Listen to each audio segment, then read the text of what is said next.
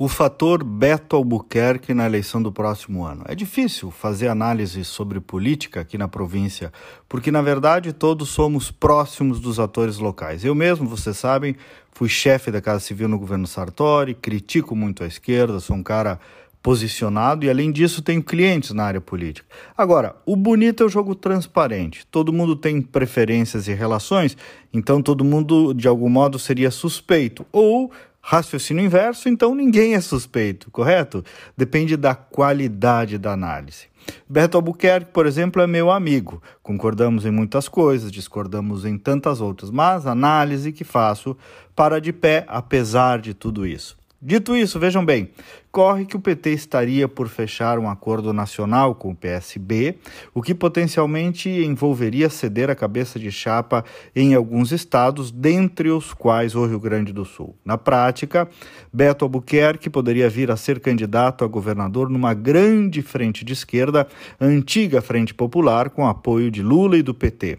Concordem ou não, gostem ou não, seria uma chapa fortíssima, me parece, pelo perfil do Beto Albuquerque, que figura como uma esquerda mais moderna, democrática, mais arejada, tem as tintas de um Eduardo Campo, de quem ele era amigo, consegue posicionar-se sem ranço numa economia de mercado, é aberto à iniciativa privada, ao mesmo tempo não é sectário a outros campos de valores, até mesmo os conservadores, os liberais. Então, Beto, com o apoio do PT e uma nova linguagem de futuro e não de passado, mais aberta, mais renovada, mais futurista e talvez até alguma autocrítica, poderia sim ser um fator absolutamente novo aqui no Rio Grande do Sul para uma esquerda que dificilmente viria a ser vitoriosa em 2022 no estado. Pelo menos não o PT, que dificilmente ganha aqui e nesta próxima eleição. Seria então, me parece, uma candidatura mais viável desse campo político. O PT fez esse gesto, inclusive aqui em Porto Alegre com a Manuela, e não dá para dizer que foi mal, pelo contrário.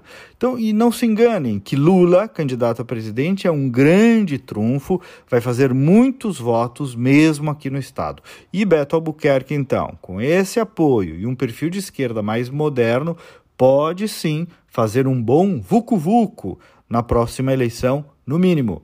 É apenas, como eu disse, um exercício de projeção. Adiciona aí o nosso WhatsApp para receber os comentários, manda uma mensagem pedindo e você vai passar a receber todos os dias. O número é 519825266615. Até segunda-feira, bom final de semana e vamos com fé.